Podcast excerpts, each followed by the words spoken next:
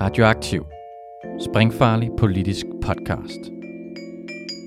Følg os, like os, del os, læn dig tilbage og nyd en frisk blandet cocktail af skarpe vinkler, dybtegående analyser og farlige debatter.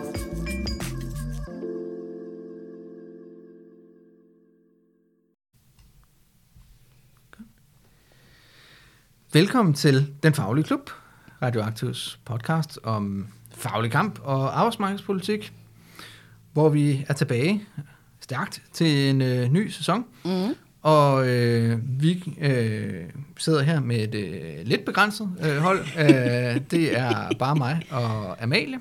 Øh, men vi bliver heldigvis øh, joinet senere øh, til et øh, interview med øh, en af de sygeplejersker, som øh, øh, har været involveret i, i de øh, punktstrækker, som, øh, som der foregår lige nu i sundhedssektoren, og prøve at snakke lidt med ham omkring, hvad det lige præcis er, der sker der, og prøve at blive klogere på, hvad det er for nogle protester, øh, der foregår inden for sundhedsvæsenet. Men øh, vi starter i vanlig stil med lige at få lidt, øh, lidt nyt fra, øh, fra arbejdsmarkedet, øh, hvad vi lige har stusset over af øh, aktualitet øh, her de sidste par dage. Og øh, Amalie, vil du prøve at lægge ud med, øh, med noget? Det kan jeg godt. Øh, jeg har været inde på det altid vidunderlige øh, 3S Fagblad, øh, der altid kommer med gode nyheder, om, eller i hvert fald nyheder om ting, der sker på det danske arbejdsmarked. Og øh, de beretter i dag, at øh, de økonomiske vismænd har været ude at sige, at øh, de kan egentlig godt se fornuften i, at man skal sænke beløbsgrænsen. Og så tænker man, hvad i al verden Er er, beløbsgrænsen? beløbsgrænsen?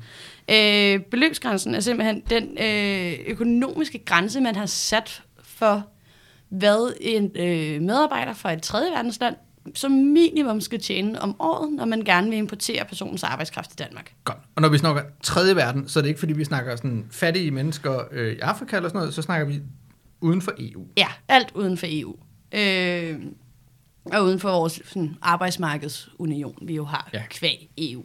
Øh, hvor et EU-borger kan jo som Der er fri i bevægelighed bare flytte sig og flytte ind, og der er ikke nogen krav om noget som helst i forhold til minimumsløn osv. osv. Men hvis det er, at man gerne vil have folk ind, som ikke har et unionsstatsborgerskab, øh, så er det jo, at øh, man ligesom skal kunne godt gøre, at den person rent faktisk vil komme til at øh, tjene penge, øh, og vil kunne understøtte sig selv ved at tilflytte øh, til Danmark og arbejde i Danmark. Og den nuværende grænse, den er på 445.000 kroner om året. Øh, Hvad, hvad er det sådan øh, lige? det ved jeg ikke. synes, du omregnet til en øh, månedsløn. Øh, Ja, men skal vi prøve at dividere det med 12? Det tænker jeg bare lige for... Øh, det er alligevel sådan, de fleste mennesker er klar over. Det er omkring deres løn er. 37.000 kroner om måneden. Ja, okay. Så Og eftersom sygeplejerske tjener øh, sikkert en million om året, ifølge øh, de borgerlige debattører, så... Ja, nej, lige præcis. Og det er jo netop det, der så er hele humlen i det, fordi at øh, i øjeblikket så er der en øh, udbredt arbejdsmangel inden for øh, en del forskellige sektorer, og derfor så er der nogle øh, kapitalister, der er øh, kommet på den idé, at hvis vi så bare øh, importerer arbejdskraft fra andre lande end EU-landene, Mm. så kan vi jo øh, ved at sænke den her beløbsgrænse, så vil vi kunne afhjælpe problemet. Og der synes de simpelthen, at det at betale folk 37.000 kroner om måneden er øh, for meget at betale for, til de her mennesker. Øh, og det synes jeg jo sådan grundlæggende set lidt af noget huks. Øh, for det første, øh, der findes rigtig mange ledige, øh, ikke bare i Danmark, men i Norden og også i EU. Mm. Vi kunne jo starte med at ansætte nogle af dem, men problemet med dem er jo desværre tit, at mange har en idé om, at de gerne vil have en reel løn for deres arbejde, og har en øh, anden forventning om, hvad der ligger i en reel løn, Mm. øh, end folk uden for EU har, måske som kommer fra lande med lavere levestandarder. Øh, og så er det jo også en ting, der handler om, at i hvert fald inden for FH-fagene, som jo er det, jeg beskæftiger mig med primært, har vi jo også i mange, mange år skrevet på, at der skal uddannes flere, og der er flere virksomheder, der skal tage lærlinge. Ja. Og det har de virksomheder jo ikke været villige til at gøre, så de er jo fuldstændig selv skyld i, at vi står i den situation, vi står i nu, hvor der er arbejdsmangel og mangel på faglærte. Og der er løsningen simpelthen ikke at importere mere arbejdskraft til billigere penge. Det er altså at uddanne de mennesker, vi har i Danmark, som gerne vil være inden for de her sektorer, men som også har et krav om, at de skal have en ordentlig løn at leve af. Ja. Ja, jeg, jeg tænker, en ting, der, der, der slår mig som lidt mærkeligt med det her med den der beløbsgrænse egentlig, mm. øh, det er, øh, om 37.000 er, øh, er øh, en god løn, mm. eller om det er løndumping. Mm. Det handler vel også ret meget omkring, hvad det er for et job, øh, 100. man får. Ja. Øh, fordi hvis vi øh, snakker, altså det, noget af det, som de er lavet til, øh, meget af det her med ordninger til at importere arbejdskraft uden for EU og sådan noget, det er jo sådan noget med, så skal vi have sådan nogle IT-specialister mm. og alt sådan noget i den retning. Altså, hvis man er sådan en, øh, en, en, en øh, super IT-specialist eller et eller andet, så vil jeg sige, så er 37.000 kroner om måneden faktisk ikke særlig meget. Mm. Men omvendt, så vil man også sige, hvis at man bliver øh, ringet op øh, og sidder et eller andet sted i, øh, i Kaukasus, eller hvad det nu måtte være, mm. og bliver tilbudt et job, øh, hvor at man kan få lov til at sidde i kassen i Netto, og få at vide, det får du 30.000 kroner for om måneden. Det, det er jo sgu en okay løn. Ja, ja, præcis. Så der, der er vel et eller andet, et eller andet det her, der, der er også bare underligt, fordi at det, at, altså, hvad, hvad der er en god løn, er jo afhængigt af branche, og, og, Ja. og den nuværende grænse er netop sat efter, at det, man gerne vil have, er vidensspecialister, Mm. essentielt set, Ja. øh, over en bred kamp. Øh, det er folk, der skal kunne komme med nogle øh, erfaringer og viden, som vi ikke selv kan lave herhjemme, så derfor importerer vi dem andet sted fra og kompenserer dem for det. Ja. Øh, og det, man jo så gerne vil udvide den her ordning til, det er jo, at den ikke længere skal handle om vidensspecialister, men skal kunne handle om alt, basically. Ja, det er ikke et Det er i spørgsmål hvert fald om, at- nogle arbejdsgiversforeningers ja, det, ja, det, lige nu så er det meget sådan noget, der er retning til sådan meget sådan snævert specialiseret, højtlønnet arbejdskraft, mm. men der er nogen, der godt vil have det til det lidt bredere, hvad kan vi sige, mellemlag, der også er, hvad kan vi sige, sådan håndværk og, og, og så videre, mm. hvor at, øh, det jo absolut øh, kræver kvalifikationer og uddannelse, men, men hvor at øh, sådan vidensspecialist måske øh, ikke er, er det, der sådan beskriver det øh, altid. Ja, i hvert fald hvis man tænker viden som akademisk viden, eller andet i den stil, ikke? Øh, Jeg, jeg tror, jeg tænker vidensspecialist som, du kan noget, som det er for, forholdsvis få mennesker, der kan. ja, det tænker jeg, du har ret i. Ja. Præcis. Øh, nej, men jeg synes bare, at, at det her det er simpelthen sådan en, en, en klassisk eksempel på kapitalismen, ikke? Mm. Altså, fordi det er det der med, at Nå, men vi har ikke selv taget vores eget ansvar. Nå, men vi vil i virkeligheden heller ikke give folk mere i løn, der kunne gøre, at folk kunne blive interesseret øh, i at komme ind i vores branche. Så vi, lad os hellere få nogen udefra, der har lavere lønforventninger, øh, og så kan vi fikse vores, alle vores problemer magisk på den måde. Mm. Hvor at det jo i store hele godt sagtens på sigt netop kan komme til at gå ud over den almindelige danske lønmodtager, hvis det er, at vi åbner porten for, at der bare kan komme en masse ind fra øh, tredje verdenslande, der har nogle helt andre lønforventninger. Ja. Og man skal også huske på, at det er ikke bare fordi, at det her det er et rent øh, sådan øh, nationalistisk, øh, alt hvad der er godt for den danske arbejderklasse eller sådan mm. noget. Altså, der er virkelig også, og det har jo også været et problem hele vejen igennem i forhold til, øh, til fri bevægelighed inden for, øh, for EU, at der har været rigtig, rigtig mange problemer med brain drain, hvor at, øh, altså lige så snart der var nogen, der, øh, der, der, der kunne noget i, øh, i for eksempel Polen, jamen, mm. så tog de til Vesteuropa og arbejdede, fordi at det kunne de, øh, det kunne de få lidt, lidt mere for. Mm. Øh, og så får du ligesom alle de dygtige og så videre, dem får du hævet over til de rige lande i Vesteuropa, hvor de så kan få lov til at arbejde mm. for en relativt lav løn.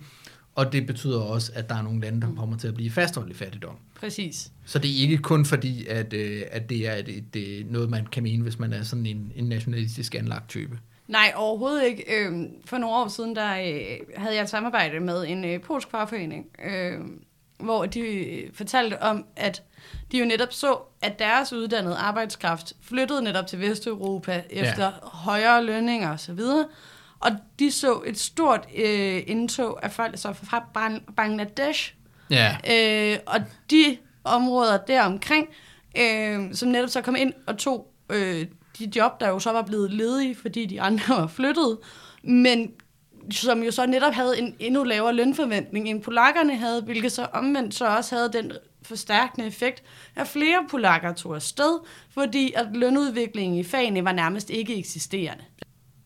Godt. Hvis vi øh, så øh, skal tage videre øh, til det, jeg har taget med.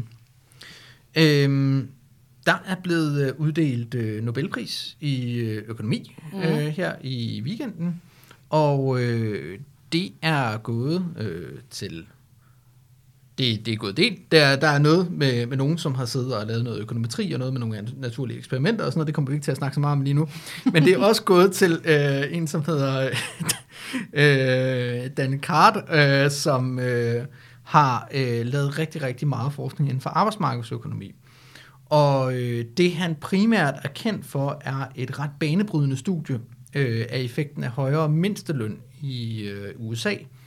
Og hvor at han så ligesom øh, dengang, så har han så sammenlignet sådan, de, det var fordi man øh, havde, øh, man havde hævet øh, mindstelønnen i, øh, ja, pokker der været, New New, Jersey. New Jersey, ja. Og så øh, havde man øh, øh, så havde han sagt, okay, men de virksomheder, der, der lige har ført, de her fastfood-restauranter, der ligger i New Jersey, og så dem, der ligger lige på den anden side af statsgrænsen i Pennsylvania, hvor der ikke har fået hævet øh, grænsen, øh, mindstelønnen. Hvad, hvad er forskellen på beskæftigelsen de to steder? Ikke? Og så får man, øh, får man så den der, den der interessante konstatering af, at selvom de i, på alle mulige andre punkter har, har ensartet vi- rammevilkår, så kan man se, at det der sker, det er sådan set, at ikke bare så går det ikke ud over beskæftigelsen for de her restauranter i New Jersey, at mindstelønnen er blevet hævet med, ja, det er sådan noget lidt under en dollar i timen mm. eller et eller andet. Men det er faktisk positivt. Altså, der er faktisk en positiv effekt på beskæftigelsen. Mm. Ja, præcis. Nej, men altså sådan, hvis man skal være sådan, sådan lidt, øh, du ved, klassisk venstreorienteret, ja, det vidste jeg godt, agtigt, så er det den, der er sådan, mm. nej, så er det ikke en fucking overraskelse, at folk faktisk er mere Ja. interesserede i at arbejde, når de føler, at de bliver ordentligt kompenseret for det Ja. arbejde, de udfører. Mm. Øhm, men jeg synes netop, at det er sindssygt interessant, at der er netop det der med, at det er, er legit reelle øko- amerikanske økonomer endda, der sidder og laver den her forskning, mm. som jo netop ikke kan klandres for at have en marxistisk ideologi eller noget som helst andet bagved liggende. Ja. Altså, de rent faktisk bare fuldstændig fair, clean and square undersøger økonomiske mekanismer. Mm. Øhm, fordi for mig er det jo ikke en overraskelse, at folk Nej. Er mere interesserede i at arbejde, når de modtager en løn, der er bedre. Nej. Altså, det giver jo sig selv øh, inde i mit hoved, men det ved jeg også godt, at det er fordi, jeg kommer med den baggrund, jeg kommer med, og med det ideologiske tankegods, mm. jeg har bag mig. Øh, og så netop det der, som du siger, at jeg, jeg tror, jeg synes, det er meget vigtigt at lave den distinktion, men det betyder ikke, at der skal være en national mindsteløn for at det her kan komme til at virke. Nej, men nej. det betyder jo, at det at have en regulation... en, en lovbestemt Nej, mindsteløn. præcis. Ja. Men det at have en regulation og have en sikkerhed i din løn, Mm. skaber arbejdskraft. ja. Det synes jeg er sindssygt interessant. Ja, og det er et godt eksempel, fordi vi, vi ser jo, hele den der neoklassiske argumentation bliver brugt igen og igen i, mm. herhjemme i Danmark. Altså for eksempel, når CEPOS og arbejdsgiverforeningerne er ude og siger, at vi skal have indsluslingsløn til flygtninge osv. Ja. Er der nogen, der overvejer, hvem fanden gider, hvis man er flygtning, at tage et arbejde for 70 kroner i timen? Præcis. Eller hvad det nu har tænkt sig? Det er der ikke nogen, der har lyst til. Mm. Nej, men også fordi, hvad er garantien for, øh, hvornår holder den løn så op? Hvornår du holder op med at blive indsluset? Ja. Altså alle de der ting, altså hvorfor i alverden er det, at du ikke bare kan gå på arbejde og få mm. den løn, du har fortjent? Ja. Altså Manning, som jeg nævnte tidligere, har jo også forsket omkring sådan noget med, med ligelønslovgivning øh, Mhm. i 60'erne og 70'erne, jeg tror jeg var i Storbritannien, og konstaterede, jamen altså, det her med, at man rent faktisk fik lavet lovgivning, som forbød løndiskrimination mod kvinder, har også været en forudsætning for, at kvinder kom ind på arbejdsmarkedet, mm. fordi hvem fanden gider at tage det der arbejde, hvis at, øh, man får at vide, at du skal, skal have sådan en, en lille sådan, øh, sådan legetøjsløn, øh, fordi at, øh, at du ikke rigtig arbejder, du løber ikke rigtig arbejde, og du skal ikke rigtig forsørge noget. Ikke? Nej, præcis. Altså, Selvfølgelig får man flere mennesker ind på arbejdsmarkedet, når man siger, du får en højere løn. Det er jo netop det. Det er jo også, øh, og det er jo så lidt ude af tidsspor, ikke? men for eksempel den situation, vi netop ser i England i øjeblikket, Ja. med øh, lastbilchauffører og chauffører generelt set, der lige pludselig får øh, voldsomme lønstigninger ovenpå, at øh, det er et job, der tidligere har været varetaget af ikke Ja. ja. englændere, hvis man kan sige det på den måde. Mm. Øh, lige pludselig så har man været sådan, fuck, dem har vi smidt ud alle sammen. Det Ja. her arbejde har vi faktisk akut behov for at få folk til at udføre. Hvad gør vi? Vi hæver deres løn. Ja.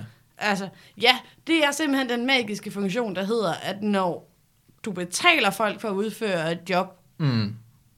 så er de også villige til at udføre det. Ja, og hvis vi øh, lige skal prøve at lave en øh, lidt overgang til, øh, til, til øh, når vi nu skal snakke øh, om, om sygeplejersker her om lidt. Hele det her med, øh, med, med, øh, med muligheden for, at man kan betale folk mindre løn, end det de er værd, det bliver jo øh, ligesom forklaret ud for det, man kalder som monopsoni, som er sådan lidt det modsatte af monopoli. Mm. Altså, hvor monopoli, det er, når der kun er en, der producerer, mm. og en, der sælger. Monopsoni, det er, når der er en, der køber. Mm. Og det, man ligesom prøver at sige, det er, at den position, den markedsrelation, der er på arbejdsmarkedet, det svarer til, at der faktisk kun er én køber. Ja, Øhm, og derfor kan de bestemme prisen. Mm. Men den ulighed, den kan jo variere meget fra geografi til geografi og branche til branche. Og der, hvor man siger, at det er enormt gennemgående, det er altid, og det er på tværs af, af sådan, uanset hvor du kigger hen i, i, i verden, hospitaler. Mm. Fordi det er kæmpe store arbejdspladser. Mm. Altså, der er meget, meget få konkurrenter, ikke? Altså, du skulle ligesom prøve at tænke på, hvor, hvor sidder du som medarbejder? Hvad, hvor, hvor kan du ellers gå hen? Altså, øh, hvis, du, hvis du bare sidder og er sådan lidt, jamen, jeg arbejder med, øh, ja, hvad pokker ved jeg, et eller andet, øh, altså, jeg arbejder som akutsygeplejerske eller et eller andet, og, og jeg arbejder i, øh, og jeg bor et eller andet sted øh, på Fyn, ikke? Altså, Mm. At hvor mange hospitaler har du, hvor mange arbejdsgiver har du så reelt at vælge imellem? ja. To, tre stykker, ikke? Ja, altså, du det har det. vel øh, den regionale, så er der nogle kommunale forskellige øh, Ja. mindre ansættelser, og så er der måske nogle enkelte privathospitaler. Ja. Meget få alternativer, ikke? ja præcis. Og det, det, det er virkelig noget, der, der er med til at holde, holde løn nede, den der med, at, at, øh, at, der, ikke, er- at der ikke er nogen konkurrence mm. om arbejdskraften. Øh, og det er jo det er virkelig en, en, en helt anden måde at anskue det på. Mm. Så øh, jeg synes i hvert fald, at, øh, at det er enormt øh, spændende. Øh, jeg øh, satser også på at få, øh, få skrevet en lille øh, artikel til solidaritet.dk, øh, om øh, hvis der er nogen, der har lyst til at blive lidt klogere på, på det, alt det her teori, og øh, hvordan det betyder noget. Den vil Men- jeg i hvert fald gerne læse. Det er i hvert fald godt at se, at øh, der også kommer øh, rigtig gode ting øh, ud af økonomer en gang imellem. Ja, men også at arbejdsmarkedsøkonomi anerkendes på så højt et niveau, Ja. som det jo er at få Nobelprisen. Det er det, ja. Helt bestemt. Og jeg elsker, hvordan vi kan høre det dyrferne, der er i studiet med hinanden. Ej, det er, det, er, det er fantastisk, ja. Men øh, nu tager vi en øh, lille pause, og så går vi over til interviewet med øh, vores øh, kære sygeplejerske, kammerat.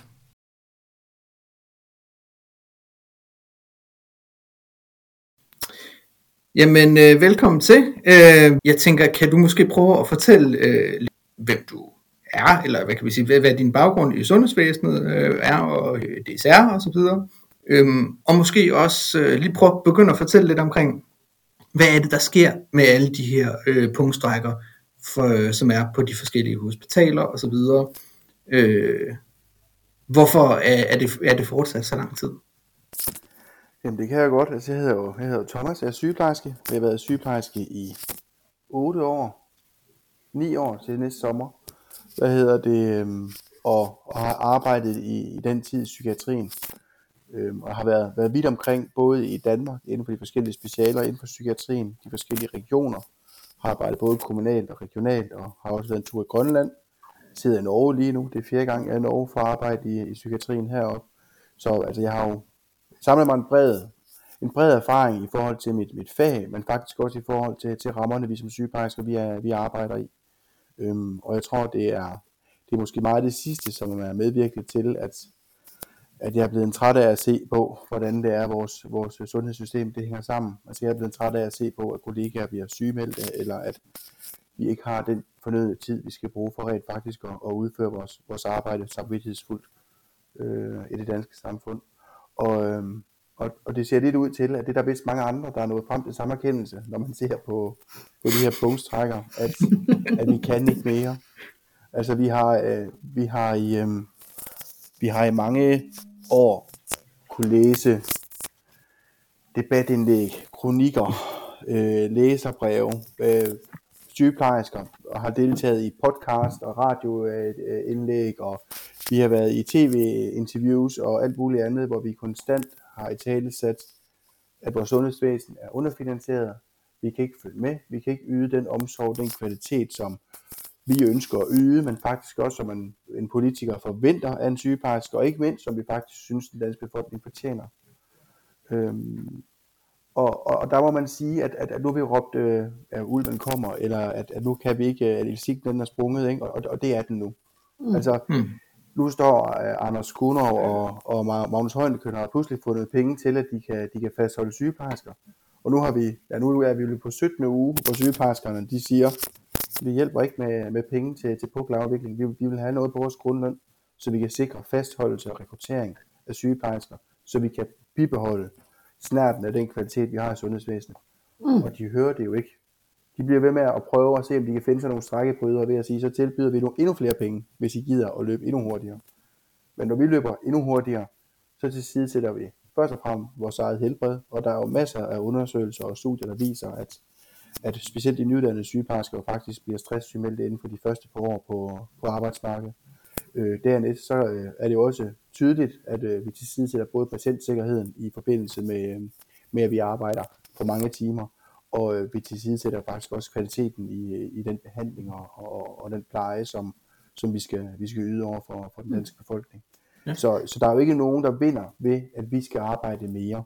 Øh, mm. men, men det er blevet, øh, det er blevet øh, det er magtprojekter for, for regeringen og, og for politikerne, at vi kan holde fast i en fortælling om, at vi har et velfærdssystem og et sundhedssystem i, uh, i verdensklasse. Og, og jeg tror, at de, de fleste sygeplejersker er, er enige om, at vi er godt uddannet, og vi har nogle, nogle, nogle rammer i Danmark, hvor at hvis de bliver brugt rigtigt, så vil vi have et sundhedssystem i verdensklasse. Jeg tror, at de færreste vil, vil tilkendegive, at vi har det nu. Øhm, ikke sagt, at, at vi, er, vi skal se os selv som et eller andet tredje verdens land i forhold til sundhedssystemet, men at, at, at, at vi, har et, vi har et sundhedssystem, der er på grænsen til at implodere. Og mm. vi, kan ikke, vi kan ikke løse det med akutpakker. Altså, vi er der nu, hvor, hvor det, man, det, man skal arbejde med politisk og ledelsesmæssigt i sundhedsvæsenet, det er noget, der kommer til at tage rigtig mange år. Altså, vi, vi, vi bløder sygeplejersker i mm. øjeblikket, mm. og social- og sundhedsassistenter, og social- og sundhedshjælpere. Altså, den sidste undersøgelse fra Beskæftigelsesministeriet i forhold til rekruttering, den viste jo, at det var lige, øh, lige under 50 procent for alle tre faggrupper i forhold til øh, vellykkede rekrutteringer i, i Danmark på landsplan. Jeg tror, den var 64 procent for sygeplejersker i, øh, i, øh, i Region Hovedstaden, altså som er mislykket. Ikke? Man formår ikke engang at besætte hver anden stilling, når man slår den op i øjeblikket. Mm. Øhm, og, og det er en massiv forværing i forhold til, hvordan det så ud, da vi havde den sidste øh, undersøgelse tilbage i, i juli måned. Mm. Så, så altså, vi er ude over kanten, tror jeg, det var Magnus Heunicke sagde, hvis vi kommer ud over kanten, så skulle de nok finde penge, og der er vi ude nu, altså, mm. vi er i frit fald, øhm, og, det, og det handler ikke længere om, at øh, altså, det handler ikke om, at, at vi kan bibeholde det, vi har, det handler om, hvordan, hvordan skal det genopbygges, fordi vi kommer til at falde længere, end vi er nu, altså, de kan ikke redde det på tre måneder, øh, mm. det er vi ude over, hvis, altså, i hvert fald i min optik. Men, øhm. men er kernen så et problemet lige nu? Er det i virkeligheden lønposen, der er problemet, eller er det arbejdsmængden, eller er det, at det er lønposen, der ikke følger med arbejdsmængden? Den er altid den er to benet. Altså, og, mm. og, og, fordi som udspunkt, så vil jeg sige, at det er begge dele. Men mm. hvis jeg siger, at det er begge dele, så bliver jeg hurtigt fremstillet som en kritisk sygeplejerske, der bare vil have mere løn. fordi der er jo ikke tvivl om, at de rammer, vi arbejder under, er jo ikke forsvarlige. De er ikke forsvarlige mm. over for patienterne. Og når man som pårørende eller patient læser om, hvad en sygeplejerske skal lave, så kan jeg godt forstå, at man tænker, men det er jo ikke sikkert for mig at være indlagt på et dansk hospital så. Altså, og hun vil bare have mere i løn, den der sygeplejerske. Altså, hvad med min, hvad med min sikkerhed og, og behandling? Er den ligegyldig? Mm. Og, og, der må jeg sige, det er den jo ikke. Først og fremmest, så er det jo vores arbejdsmiljø, der er vigtigt. Men vi kan simpelthen ikke fastholde nogen sygeplejersker i øjeblikket overhovedet. Så derfor så er der akut brug for, at man finder penge til at lægge på grundlønnen. Og mm. der må man sige, at regeringen med sit indgreb jo var yderst uambitiøst på, på sundhedsvæsenets vegne. De ophævede med mailingsskitslen til lov, og så øh, kan vi sige, kan vi holde den kørende til næste overenskomstforhandling i 24, og der får vi måske noget. Altså det gjorde vi ikke ved den sidste kommission, der var nedsat tilbage i 8 år. Mm. Så der, der er en vældig usikkerhed forbundet med den løsning, som man med regeringen har valgt øh, blandt, blandt de offentlige ansatte, og specielt blandt sygeplejerskerne. Øhm, Thomas, må jeg lige spørge i forhold til, at du snakker om det her med, med nedskæringer og underfinansiering i sundhedsvæsenet. Ja. Øhm, der er jo kommet enormt mange flere penge til sundhedsvæsenet de sidste, de sidste 10 år, og også flere øh, sygeplejersker. Øhm, og, og det bliver jo fremhævet tit i debatten, øh, at, øh, at, det, det, det, det, kan, det, det kan da ikke passe, at, øh, at der er nedskæringer. Så. Øh, Jamen, jeg tror måske, altså, hvordan, hvordan er det, de her to virkeligheder hænger sammen? Jamen, den er nem at svare på, faktisk. Man skal kigge på antallet af patientkontakter. Ja. Altså, så I, I, laver, så I laver meget ja, mere? Vi, vi laver meget mere, end vi gjorde for, for ikke antal ja. år siden. Nu kommer man på langt tanke, du går tilbage. Og så kan man så sige, at der er jo også altså, der er kommet rigtig mange nye administrative stillinger, også for landets sygeplejersker.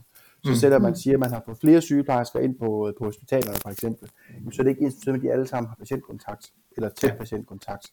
Og man kan sige, at antallet af patientkontakter til hospitalerne er jo steget massivt over de sidste 10 år. Yes. Øh, fordi at, at, at vi, er jo blevet, vi er blevet bedre til det, vi laver, og vi er blevet bedre til at sige, at der skal være noget opfølgning. Ikke? Når det er sådan, du er færdig opereret og du er udskrevet, så skal der være noget opfølgning, og det bliver med en eller anden sygeplejerske i et eller andet ambulatorium, hvor du har nogle kontroller i den tid, det er nu nødvendigt, oftest. Mm. Ikke? Mm. Og, og det betyder jo, at du har mange flere kontakter med, med, med de sygeplejersker, der faktisk er på arbejde, end du måske havde tidligere. Så ved jeg godt, de siger, at vi har forkortet specielt indlæggelsestiden i forbindelse med, med operationer og sådan noget i, i Danmark. Og, altså, man kan sige, lederskaberne af, af sundhedsvæsenet tager det jo gerne som en sejr, at vi har den korteste indlæggelsestid i, i Europa i forhold til, til hospitalerne. Jeg tror rent fagligt, at jeg ikke sikker på, at jeg ser det på samme måde, fordi vi har jo rigtig mange, der bliver genindlagt, fordi vi udskriver dem for hurtigt. Ja. Det, det kan godt være, at, at vi er effektive, men kvaliteten mm. er altså blevet derefter. Øh, at, altså, og, og, og det, at det går stærkt, er jo ikke det samme som, at det er godt. Mm. Jeg tænker, jeg tænker også, det er godt, at vi lige får sat et par ord på det, fordi det, det, det virker jo umiddelbart lidt, øh, lidt mærkeligt, men altså hvis man også kigger på, på nogle, altså nu har der jo været hele det der fokus op gennem tiden på produktivitet i sundhedsvæsenet, og de der produktivitetsgevinster, som regionerne fik. Og der har jo været en, en stigning i produktiviteten i sundhedsvæsenet, som har været større end det, man har haft i, i ja, industrien i den private sektor. Sige, ja, jeg må ikke. Og det er jo det, der er sjovt, at de snakker om, at man skal gøre sig fortjent til sin løn. Altså hvis, ja. hvis vores, vores evne til at effektivisere sundhedsvæsenet skulle afspejle sig i vores løn, jamen så havde vi jo ikke et løn efterslæb. Nu tænker jeg, nu, nu har vi... Øh, nu tror jeg, vi har fået, fået godt gennemgået, hvorfor, at, øh, hvorfor sygeplejersker burde have noget mere i løn, og mm. nogle bedre arbejdsvilkår, og nogle flere kollegaer. Øhm, men øh, kan du så fortælle lidt omkring, hvordan den kamp den foregår lige nu? Øh, fordi der er jo, jeg tror, der er jo, der er jo mange fag, øh, hvor at øh, man, øh, man gerne vil have mere i løn, eller mere, øh, flere kollegaer osv. Men det vi ser inden for, for sygeplejerskerne er jo øh, ret usædvanligt, fordi udover den strække, som har været, øh, da man nedstemte mailingsforslaget hen over sommeren, som har været ekstremt lang i sig mm. selv, så har vi jo set, at øh, man har fortsat med øh, en række øh, små øh, punktstrækker, øh, kan vi kalde det.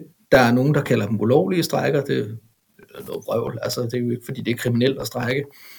Øhm, men der, der, der er noget, der er fortsat der. Kan du måske prøve at, at sætte nogle ord på, hvad det er for en protestbevægelse, vi har set siden lovangrebet øh, blandt sygeplejerskerne?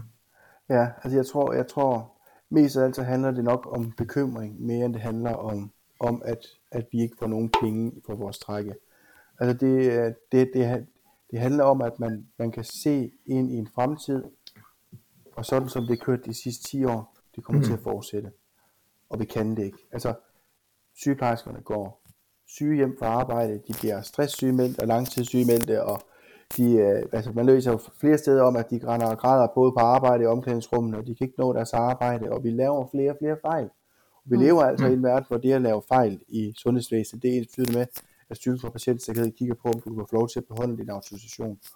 Og de fejl, vi laver, er jo ikke lavet, fordi vi er dårlige til vores arbejde. De er lavet, fordi at arbejdsbyrden er for stor. Øhm, og, og vi kan bare se ind i en fremtid, hvor det fortsætter, fordi mm. at, at, at meningsforslaget, som blev ophøjet til lov, det, øh, det giver os yderligere i hvert fald tre år, hvor vi skal fortsætte som hidtil, uden intentionerne om, at der skal ske ændringer på, øh, på landets hospitaler. Og der tror jeg, at rigtig mange sygeplejersker er nået til nu, at, at vi kan ikke fortsætte. Vi kan ikke Men han- han... ved med at, at, at køre i det tempo, som vi har gjort indtil nu. Men har øh, så strækken her, øh, hvis man sådan skal prøve at dele det op i den, den lovlige strække, og jeg ved godt, ulovlige, de er ikke kriminelle, men det er jo dog et arbejdsretligt term at kalde dem de ulovlige strækker, punktstrækkerne. Ja, præcis. øh, men har den lovlige, øh, lovlige strække så været en katalysator til, at I så begynder at tage de samtaler på et andet plan, eller øh, hvorfor er det ligesom, I ikke har accepteret, at, at nå, så, det gik ikke som I ville, og det var ærgerligt, men det er jo sådan, øh, det danske system grundlæggende set fungerer.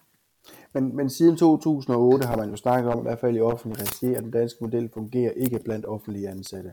Mm. Øhm, og man kan sige, at det bliver jo bare bevist nu. Og jeg tror, det faktum, at der vi har strækket i de første fire dage, der kiggede alle sygeplejerskerne på hinanden, og så sagde de så, at man på et eller andet tidspunkt, så kommer Mette Frederiksen med et regeringsindgreb, og så, øh, så bliver vi bedt om at gå tilbage i arbejde.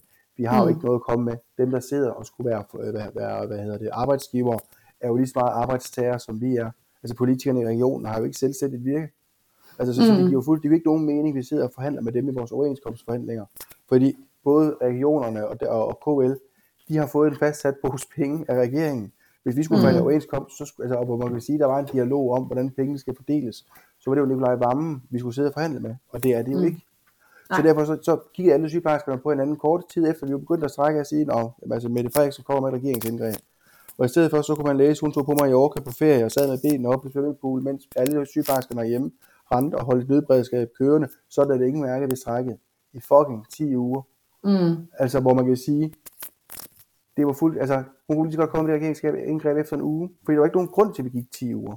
Mm. Og der kan man sige, der tror jeg rigtig mange sygeplejersker har haft en oplevelse af, så er man, pisse, så er man pisset på den faggruppe. Man har pisset på, hvor meget arbejde vi har lagt. Hele sommeren har de fået frataget deres ferie efter et år med corona, vel og mærket. Ikke? Mm. Og hvor vi i forvejen skulle pukle afvikle og alt muligt andet, så vælger man at give dem 10 uger, hvor de ikke kan få lov til at holde ferie med deres pårørende.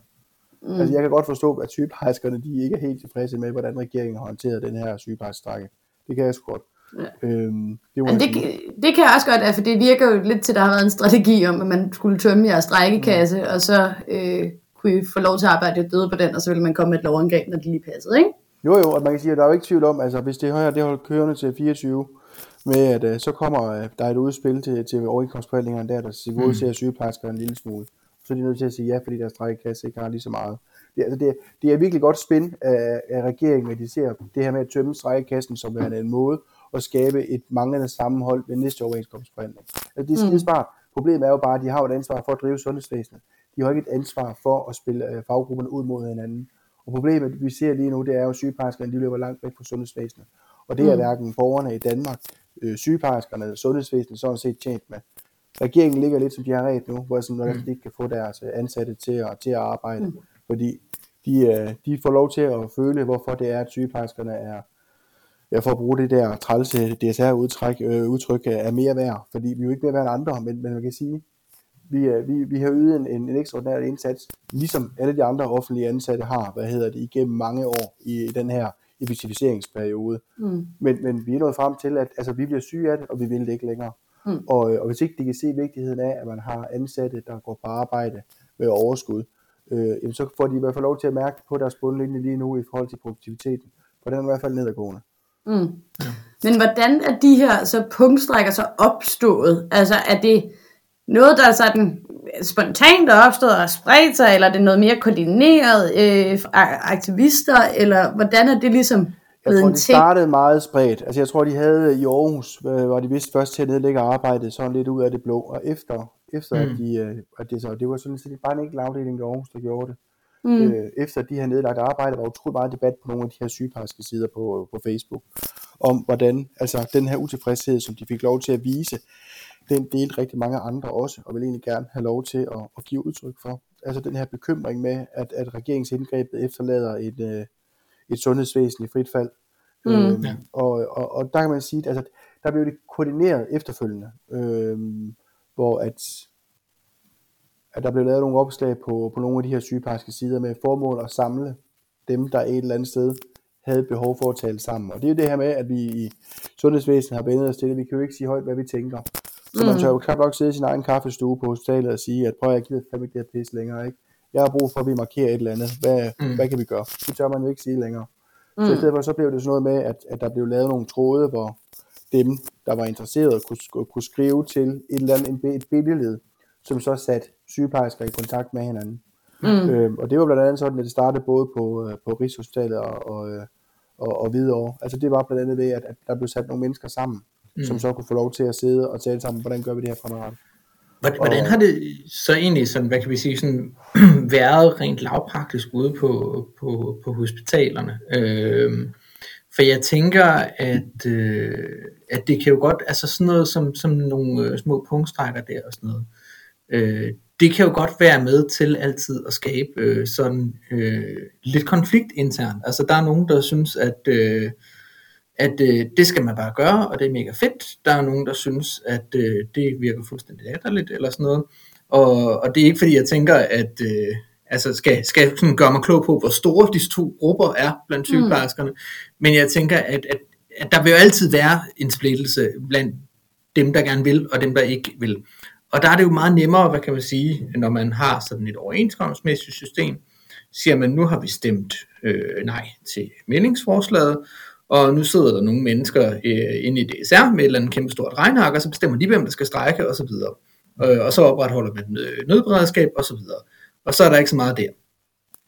Men, men altså, er det sådan noget for, at der opstår konflikter øh, i, i hverdagen, når at man skal finde ud af, hvem der så, hvem, hvem, hvem der så udvandrer, og hvem der så bliver og tager, fordi at der er jo, som jeg kan forstå, jo stadigvæk øh, opretholdelse af, af de facto et nødberedskab. Altså, det er jo ikke sådan så, at man øh, sørger for, at folk, der har en lægetid mellem klokken, klokken 7 og klokken 9, at det, det er bare ærgerligt for dem. Altså både og. Altså man kan sige, dem der har en lægetid mellem klokken 7 og klokken 9, det er jo, det er jo bare ærgerligt for dem, hvis det er en sygeplejerske, de skal tale med. Altså ja. så, er det, så har man jo som leder et ansvar for, at de bliver booket til et andet tidspunkt. Øh, hvis det er ambulante konsultationer. Ja. Der er mm. ikke tvivl om, at altså på hospitalerne tror jeg, at... Men ikke hvis de kommer ind på, på akutmodtagelsen. Nej, nej, altså, og det er jo der, ja. hvor man kan sige, at altså, nødberedskabet, vi har set under punktstrækkerne, tænker jeg, er væsentligt højere, end det vi har set under, under strækkerne arrangeret DSR. Mm. Netop mm. fordi, at, øh, at der i, i gruppen af, af, af sygeplejersker, der ligesom nedlægger arbejdet og er med til at arrangere det, er en, er en klar bevidsthed om, det er dårlig PR, hvis der er sådan folk, de dør, mens vi står ude foran og råber, at øh, regeringen er nogle fjolser. Mm. Øh, så der er jo ikke tvivl om, at man har et ønske om, at, at, at det nødberedskab, der har været under strækkerne, jamen altså, de steder på hospitaler, hvor der har været sengeafdelinger og stået, der har, der har, været, der har deltaget, der har man skævet mod dem, hvordan har nummeringerne været, hvordan har mm. arbejdsopgaven set ud, for ligesom at kunne kopiere det ud på, på nogle af de andre afdelinger. Ikke? Mm. Øh, og ellers så har det jo været, altså det er jo, det er ubetrådt land, som, som sygeplejerskerne de begiver sig ud i her i øjeblikket, ikke? så det har jo mm. været noget med, at Altså at, at man, man finder ud af, okay, jamen, altså, hvad, hvad vil det sige? Hvad er det for nogle, nogle, nogle opgaver, der er vigtige? Hvad er, det, hvad er det, vi kan sige, vi ikke laver den time, vi er væk? Øhm, altså, og så har det jo været, altså nu er der jo hånden rigtig mange hospitaler, der har været igennem, og de samler sig jo nye erfaringer hver gang, at, mm. at, at de kører på. Så der er jo ikke tvivl om, altså, at, at lige nu, altså der virker det til, at der afleverer man jo bare pænt drejebog, når, når hospitalet melder sig til, og så får det lov til at køre. Fordi at man har samlet sig så mange erfaringer fra, hvordan at, at de andre steder, hvordan det kan gøres. Øhm, så, så altså lige nu tror jeg, at, at det er nemt. Der er problemer at finde dem, der vil gå uden for døren. Og, og det er jo det der med, med den interne splittelse, som vi snakker om. Altså den, den er der jo også nu. Der er jo også nogen, der synes blandt, blandt sygeplejerskerne, at nu har vi jo nu har vi tabt, eller der er kommet regeringsindgreb, skal vi så ikke bare passe vores arbejde?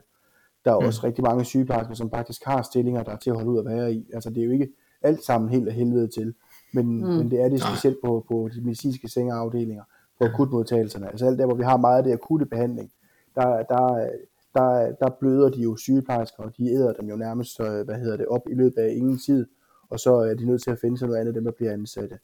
Mm. Men Thomas, nu, øh, nu er vi jo lidt hen og snakke omkring det her med, øh, med, med de andre øh, faggrupper i det offentlige.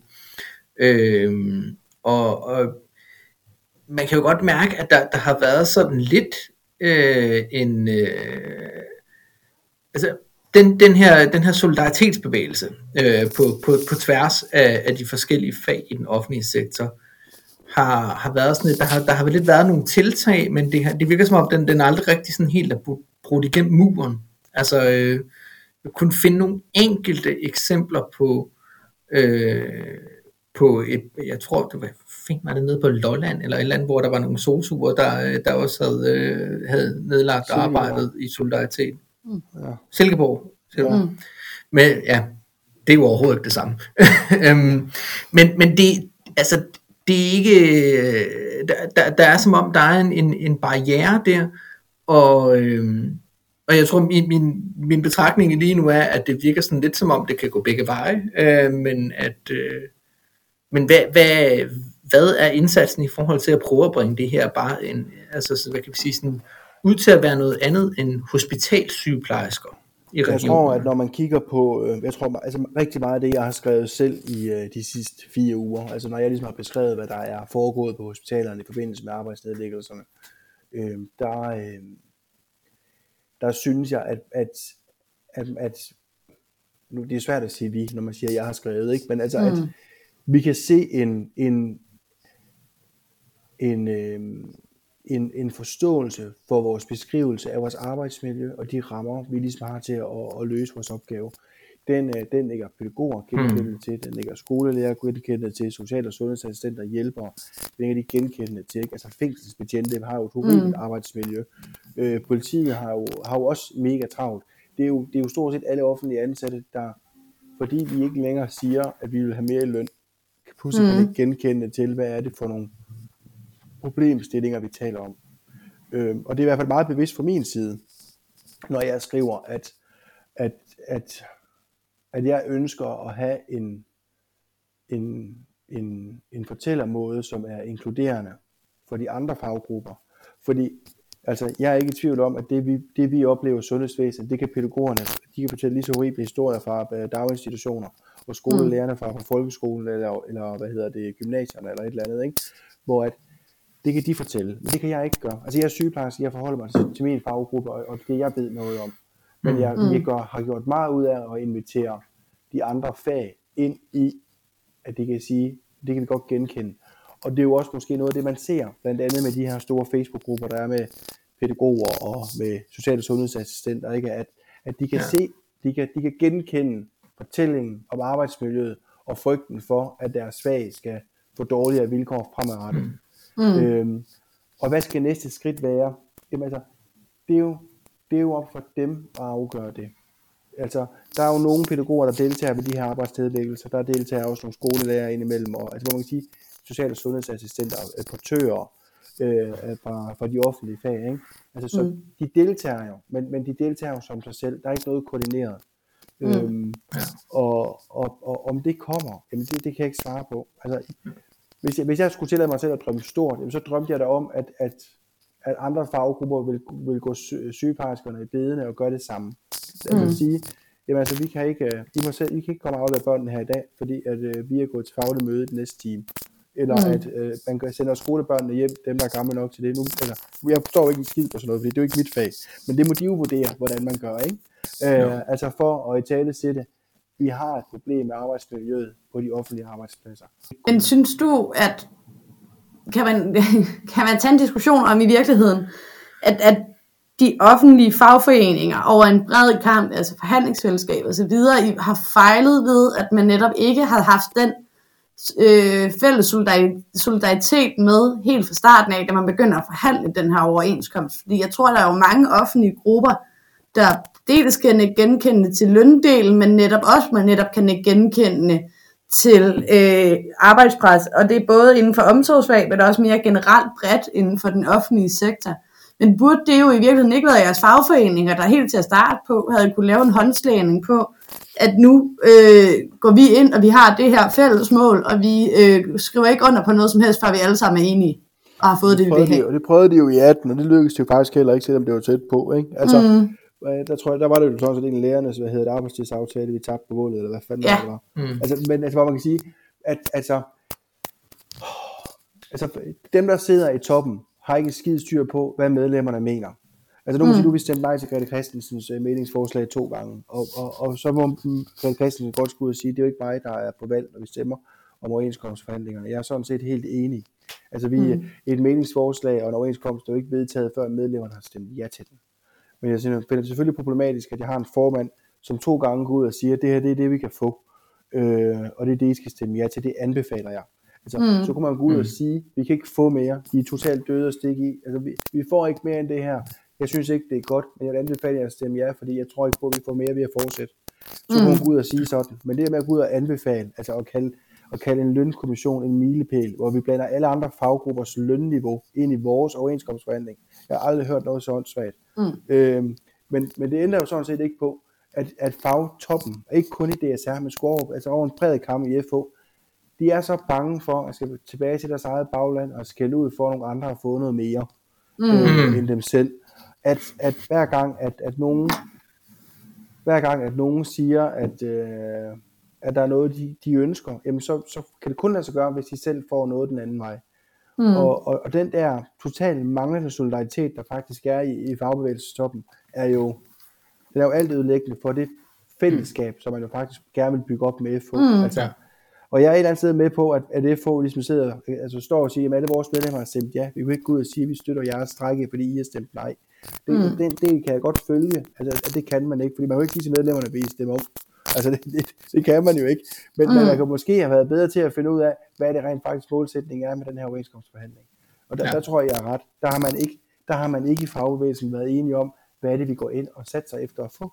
Mm. Altså fordi, det lyder jo lidt til, så uambitiøst, det kunne være, at det var status quo, der var målet, på grund af, at nu har der været corona og nedgang i det private og alt muligt andet, ikke? Mm. at så, så skulle de offentlige ansatte i hvert fald ikke have noget. Øh, og, og, og så galt det bare om at holde på det, vi havde. Det var ligesom målsætningen. Og, og hvis de er enige om det, så er det jo fint. Altså, vi bliver bare ramt af, at, at 14 dage før vi skal stemme første gang, der sidder Peter Hummelgaard og siger, at øh, der er ikke noget lønefterslæb i det offentlige. Og hvis mm. der er, så skal det klares inden for overenskomst, øh, hvad hedder det, øh, forhandlingerne. Og der kiggede jeg i hvert mm. fald på, øh, på, på de sidste mange års, hvad hedder det, overenskomster. Øh, det gjorde jeg selv i hvert fald og kunne konstatere, at ikke det eneste tidspunkt havde arbejdsgiver sat penge af til at udligne, hvad hedder det, uh, tjenestemandsreformen fra 69. Og så må mm. jeg jo sige, når hvis ikke de har et ønske om rent faktisk at, øh, at bidrage til en lige løn i Danmark, så kan jeg ikke stemme nej til det, hvad hedder det overenskomstforslag, som de har, de har kommet med. Fordi det tager ikke højde for lønnedslæbet for 69, der er ikke engang op til at ske noget. Og det tror jeg, mm. der var mange sygeplejersker, der gjorde. Ja. Så kan man selvfølgelig være betalt over, at pædagogerne og bioanalytikerne og alle mulige andre ikke gjorde det samme. Men, men, men det ændrer jo ikke på, at, at, at, at den her ligelønsbevægelse nok i bund og grund har været startet meget ved, ved sygeplejerskerne øh, af mm. en eller anden grund, øh, og har fyldt mere ved os, end den har ved de andre fagforbund. Mm. Øh, men indvirkningen for 69 er jo mindst lige så stor hos, hos alle andre. Altså vi, pædagogerne er jo endnu dårligere lønnet, end vi er. Mm. Altså, så det er jo ikke fordi andre faggrupper ikke har ramt af, at de er blevet indplaceret forkert tilbage i 69. Ja. Det har ramt rigtig mange faggrupper. Mm. Øhm, og, og, og, og det at, at gå efter at få det løst, det var jo bare... Der var ligesom ikke noget fælles ståsted, da man gik ind til overenskomstforhandlingerne i, uh, i foråret, altså fra, fra, uh, fra de offentlige faggrupper. Og det er jo, mm. det er jo beklageligt, og det betyder jo så, at så stod vi alene, altså i hvert fald, da vi ligesom skulle strække. Mm. Og det er jo ikke fordi, at, at det som udgangspunkt er, er et problem. Det er jo sådan, at rammerne de er. Der hvor det går galt, det er jo, når det er sådan, at, at meningsforslaget så ligger op til dig, at, at nu skal man så politisk kigge på noget, politikerne lige har siddet og sagt, at arbejdsgiverproblem. Mm. Øh, ja. Hvor, hvor, hvor at, altså alt i den danske model har fuldstændig spillet for lidt over de sidste 8 måneder. Altså, og, og, og, det er jo nok der, hvor, hvor at, at så bliver det sådan lidt, altså, de der fagbevægelser i, i altså, fagtoppen, der skulle for langt ned til medlemmerne, de forstår jo, de har ikke indsigt i, hvad det er, hvad det er der bekymrer sig for medlemmerne. Altså, jeg så godt, Grete Christensen vidste, at sygeplejerskerne var utilfredse med, med både arbejdspres og, og, og, og, og løn efterslæb. Men mm. jeg tror ikke, hun har forestillet sig, at vi vil stå, hvor vi står i dag. Mm. Øhm, ja. og, og man kan selvfølgelig sige, at Grete Christensen, hun skal sige, at hun synes, at det er noget skidt, og vi skal normalisere arbejdet.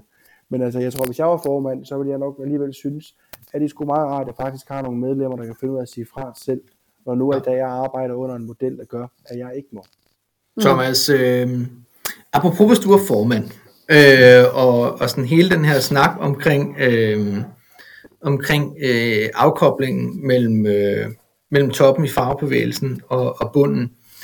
Øh, Medlemmerne. Medlemmerne. Hedder det vist. Toppen og bunden, ja. det kan det da godt hedde. Ja, det, det er helt, du, må godt, du må godt kalde os bunden, det er i orden. Så, har, så er forventningerne heller ikke for høje. Nå, øh, jamen, øh, fint, fint. Øh, mellem, mellem, øh, men mellem øh, de elitære pampersvin og, øh, og basismedlemmerne. Det var, øh, det klipper vi lige ud. ja, ja. Nej, men det der er sket, øh, det er jo, at, øh, at øh, her over det sidste stykke tid, så har man øh, set, hvad øh, jeg i hvert fald kunne se nogle andre medier øh, karakterisere som et øh, vaskeægte oprør i øh, DSR. Og folk, der øh, prøver at blive medlem af kredsbestyrelser og alt muligt, og øh, kan, kan du prøve at, at få sådan beskrevet øh, for, for vores lyttere, der måske ikke er sådan super meget inde i sådan intern øh, DSR øh, fagpolitik, hvad det egentlig er, der foregår lige nu? Øhm, altså for mit eget vedkommende kan man sige, at, at, at nu har jeg i de otte år, jeg har været sygeplejerske, hørt DSR sige, at vi har en dialogbaseret tilgang til arbejdsgiver. Og, og, at, og at vi når længere ved dialog end ved, jeg ved, jeg ved ikke om man, om man kan sige trusler om arbejdsret og, øh, mm. altså, indberetninger ja. til, til myndigheder og alt muligt andet. Altså, jeg ved ikke, hvad alternativet skulle være i forhold til dialogen. Altså, dialogen kan jo køre på mange planer, ikke? Men, men, men jeg har også bare set en arbejdsgiver, som, som lader som om, at vi gider medarbejderne. Altså, du kan tage de her medarbejderudvalg, der findes på hospitalerne mm. øh, og i kommunerne, som jo er Ja, de findes jo over det hele i det de offentlige. findes jo, de findes jo over det hele, det gør mm. nemlig, og de bliver vist nok, nu skal jeg ikke lige hænge op på, øh, på årstal og stå, men jeg mener, det var i 2015, der kom der en eller anden undersøgelse, der viste, at øh, offentlige ansatte, de stod altså ikke på deres arbejdsgiver. Vi er kraftigt bange for dem. Mm. Øh, vi føler os ikke inkluderet og inddraget i forhold til beslutninger, og vi føler ikke, at man har os med på, på gehør, inden man, man, man øh, træffer beslutninger omkring ændringer i strukturer og alt muligt andet. Og, øh, og så sagde politikerne, det dur ikke vores ansatte i det offentlige er bange for, for arbejdsgiver. Det skal arbejdsgiver gøre noget ved. Mm. Og løsningen det blev med i udvalgene. Og nu mm. sidder vi så og lader som om, at vi har et, øh, et fælles øh, sted, hvor arbejdsgiver og arbejdstager kan snakke sammen om alt det, som vi ikke tidligere kunne snakke sammen om. Og der må man bare sige, at det kan vi ikke. Altså det er fortsat mm. en stor løgn. Men nu bilder vi så politikerne ind, at der er et samarbejde. Øh, og hvor det er sådan, at, øh, at, at arbejdsgiver kan sige, jamen altså det kan godt være, at vi er utilfredse ansatte nu, men vi har jo med. Og her kan de jo komme med alle deres bekymringer og deres sager, og så lytter vi jo, og så tager vi det jo op i drøftelser, og det gør man slet ikke. Man lader som om. Ikke? Og, og, det er jo, og det ser vi jo rigtig mange steder. Og der tror jeg, at der mangler jeg en fagforening, der ligesom sætter foden ned og siger, det duer ikke, at vi lader som om. Altså, det, mm. det duer ikke, at, at, vi giver arbejdsgiverne lov til at lyve og, og bilde vores politikere ind, som jo faktisk har en tilsynsmyndighed over for de her direktioner. Det duer simpelthen ikke. Det skal talsættes meget, meget kraftigere, når det er sådan, direktionerne de træder ved siden af. Og der kan man sige, der, kan jeg, der har jeg jo, nu sagde du selv, du har googlet mig, ikke? Altså jeg har jo tonsvis af fortællinger om, hvor det er sådan, ansatte er blevet krænket for at gøre det, som er samvittighedsfuldt rigtigt som sygeplejerske. Vi har en skærpet indberetningspligt i, i kvæg vores, vores, øh, vores uddannelse, og den skal vi gøre brug af. Men Thomas, internt. Det man gøre. Internt i DSR, kan du prøve at for, fortælle, hvad, hvad det der sker lige nu? Jamen, der tror jeg, det, der tror jeg, det man ser, det er, at mange medlemmer måske har det lidt ligesom jeg selv, at, at der er brug for en anden retorik, der er brug for et andet standpunkt over for arbejdsgiver. Den, mm. øh, den her øh, kompromis, øh, kompromissøgende dialog med, med, med arbejdsgiver, den, øh, den er der kun en, der vinder på, øh, og det er i hvert fald ikke sygeplejerskerne. Mm. Øh, og det er sådan set heller ikke befolkningen og brugerne af sundhedsvæsenet, det er arbejdsgiver. Øh, og der skal, der skal ske noget andet. Og der tror jeg, at det er i hvert fald, nu bor jeg selv i Region Hovedstaden, altså der kan man jo i hvert fald se på, på, øh, på opsætningslisterne på, for, for kredsvalget nu her i november, når det er, at, at der er mange nye ansigter, og der er også mange ansigter, som, som har en mere kritisk tilgang over for, for arbejdsgiver. Mm. Og det håber jeg, at der kan være, til at være med til at markere en helt, helt ny måde at drive en, en fagforening inden for det offentlige område på. Altså at der bliver, Ja. Altså vi snakker om, lige, lige i øjeblikket snakker vi om, at vi giver ansvaret tilbage til arbejdsgiver. Øh, og sygeplejersker. Ikke? Vi skal ikke længere være dem, der, der finder på løsninger. Vi skal ikke længere være dem, der, der, der gør, at de kan sige til deres politikere og ledere, at vi løser opgaven. Altså, vi giver, vi giver arbejdsgiveren ansvaret tilbage for, at, at sundhedsvæsenet det fungerer. Ja. Det skal vi også have vores fagforening til at gøre. Men Thomas, øh. øhm, en af dem, som, øh, som vi så stillede op, er sådan en som, øh, som Luca Pristed for eksempel, ja. som jo var ude og, og, og bære talsmand for, for mange af de her punktstrækker. Øhm, og man kan jo sige, det er jo nemt nok at gøre, når man ikke har de store sådan tillidsposter og så videre i fagbevægelsen.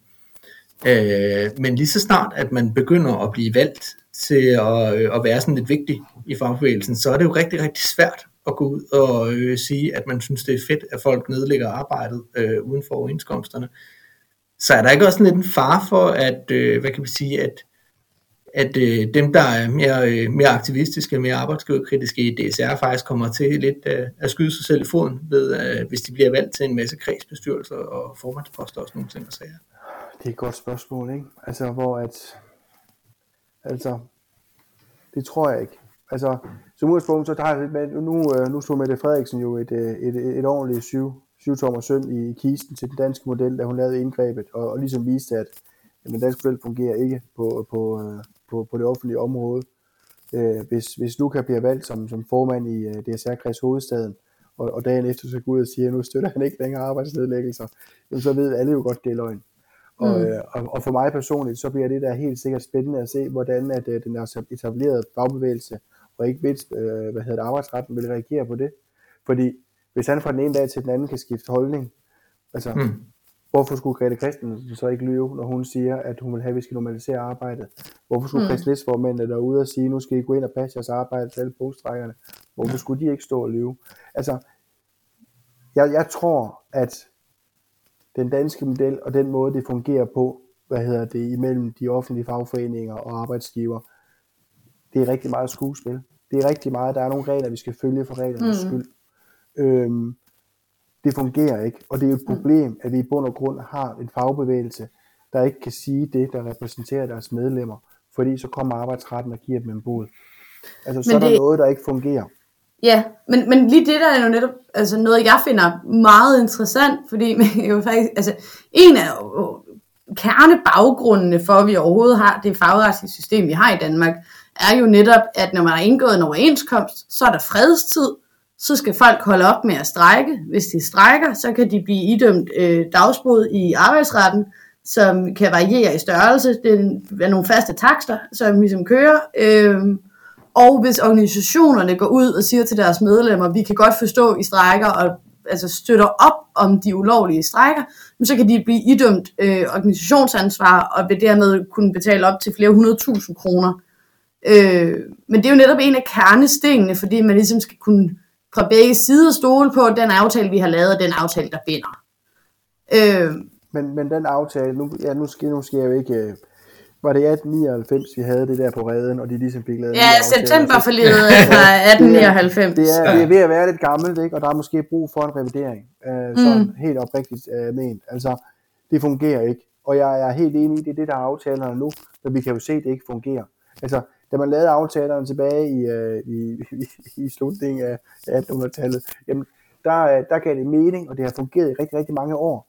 Det har jo fungeret mm. lige indtil, at de offentlige arbejdsgiver opdagede, at hvis bare de lod medlemmernes, eller at de ansatte strække, mm. så kunne de spare penge, og de kunne få et regeringsindgreb, mm. og så blev der ikke givet mere, end hvad det var, som de havde sagt ja til ved et meldingsforslag. Ja. Og den, dengang man begyndte på den taktik, der har man skævvredet øh, magtforholdet mellem arbejdstager og arbejdsgiver i den danske model på det offentlige område. Så mm. der er mm. brug for en revidering. Og der er også brug for en revidering af, jamen, hvordan, skal, hvordan skal fagbevægelsens virke så være i det koncept? Altså, det er man nødt til. Altså, mm. arbejdsgiver har taget sig nogle friheder, de har tilladt sig at, at, at grædebøje deres, deres ansvarsområde i forhold til den danske model. Og det har jo betydet, at vi står, hvor vi, hvor vi, hvor vi står i dag. Jeg skal ikke kunne sige, at vi ikke kunne have gjort det samme, hvis, hvis bare magtforholdene de har været omvendt bevaret. Altså, mm. det, men det ændrer sådan set ikke på lige nu, at hvis du er arbejdstager i det offentlige, så har du i hvert fald øh, nu indsigt i, at du har ikke noget at skulle have sagt i forhold til overenskomstforhandlingerne. Mm. Og det er et problem. Ja. Godt.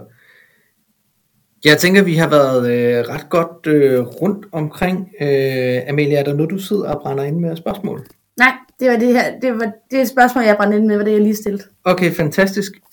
Jamen, øh, så, så, så, tænker jeg, så tænker jeg, at vi lige kan, kan slutte af. Øhm, det er noget med, at, øh, at de her øh, stakkels sygeplejersker, de skal betale noget bod, øh, fordi at øh, de strækker uden for overenskomstperioden. Og, øh, og nu, nu, kan, nu kan Amalie måske sådan lige øh, sådan tage, tage, tage noget, noget i ørerne. Øhm, men men øh, hvis man nu har, har lyst til at, øh, at støtte dem i det, øh, er der så noget, man kan, vores lyttere kan gøre det? Ja, det er der faktisk. med at bære den, øh, Der den vi, laver, vi, oprettede en, øh, vi oprettede en indsamling kort tid efter, at det, noget, vi- det ligesom blev besluttet, at vi skulle i arbejdsretten. Hvad hedder det? Og der er lavet en, en, øh, en øh, der er blevet godkendt en indsamling ved indsamlingsnævnet. Det er der faktisk noget, der hedder. Det vidste jeg ikke, der var. Men det er der noget, der hedder. Ej, det er øh, fantastisk. hvor, man skal, hvor, man skal have, hvor man skal have tilladelse til at samle penge ind. Så jeg har simpelthen oprettet en, øh, en indsamling for, øh, for, øh, til bodsbetaling for landets sygeplejersker, som nedlægger arbejde. Yes. Øhm, og der kan man indbetale til, og nu sidder jeg lige her og graver efter et eller andet klogt, jeg kunne sige, i forhold til et kontonummer. Øhm, fordi at så går de penge til betaling af boet. Altså, det går ikke til betaling af timeløn, øh, det går til betaling af boden øh, i mm. forhold til... Øh, Det er ikke den løn, de opgiver. Det gør de for deres egen Men, ja, altså, Regning, fagkamp, det er fagkamp er jo aldrig gratis, båden. skulle jeg til at sige, og arbejderkamp er jo aldrig gratis. Så hvad hedder det, de, skal, de kommer selv til at betale timelønnen, og så betaler vi båden. Øh, og nu siger jeg med den største selvfølge, at det gør vi, men, men det gør vi. men mm. det, der er blevet samlet ind, så er det ikke et problem. Øh, og der kan man faktisk hvad hedder det, indbetale til øh, en, øh, en konto, der hedder sygeplejerskernes bådskasse, på et kontonummer, der hedder øh, 9365 til at starte med, og så 179 147 90 til sidst. Og så, øh, så går der penge ind til en konto, hvor der løbende vil blive udbetalt øh, penge til landets sygeplejersker, når det er sådan, at de sender en, øh, en lønseddel, hvor, øh, hvor trækket fra, fra båden fremgår. Øh, arbejdsgiver er dog ikke begyndt endnu at trække boderne, skal det lige sige. Så indtil videre, så er de bare betaler negativ rente.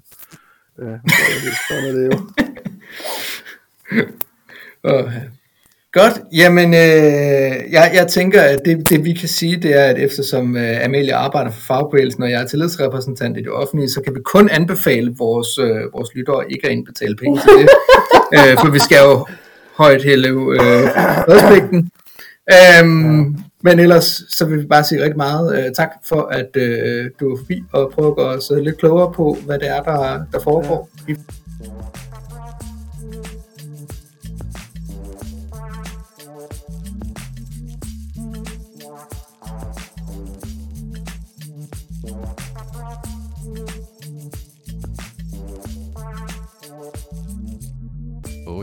Inden du smutter, husk nu lige at følge Radioaktiv. Vi er på Facebook, Twitter, på SoundCloud eller i din podcast-app. En række af vores podcasts udkommer også som video på YouTube. Du må også gerne dele os med dine venner. Hvis du er ellevild, så kan du gå ind på solidaritet.dk og blive medlem af vores medie.